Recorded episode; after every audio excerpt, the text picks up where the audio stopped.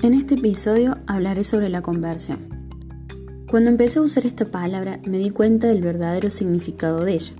Convertirse es dejar algo para pasar a ser otro. La oruga se convierte en mariposa. Ese cambio es un antes y un después. Eso es la conversión. Un antes y un después de tu vida. Es ese paso que te hace cambiar, que te hace nacer de nuevo. Pero no le vamos a decir paso, sino Dios.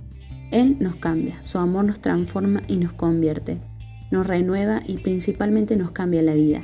Y a partir de ahí tiene sentido. La conversión es conocer a Dios y dejar que te cambie por completo, que tires lo viejo y te vistas con lo nuevo, que te revistas del Espíritu de Dios. En mi caso, la conversión ha sido un proceso, porque en el primer momento que me acerqué a Dios, mejor dicho, que tuve un encuentro con Él, no tuve una conversión y una transformación completa, sino que Él con su amor me ha ido cambiando y demostrando su amor, obrando en mí. Y aún lo sigue haciendo. Por eso vivo mi conversión día a día. Mi vida ya cambió, pero sigue cambiando y transformándose a una mejor, a una vida plena. Reconocer a Dios como el Señor de nuestra vida es la conversión.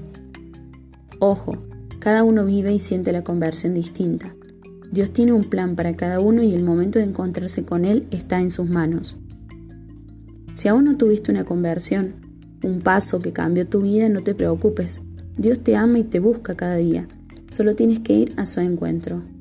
Él está esperándote. ¿Qué esperas? Y aquellos que reconocen a Dios como el único Señor, sigan así, porque Él los transforma y moldea cada día.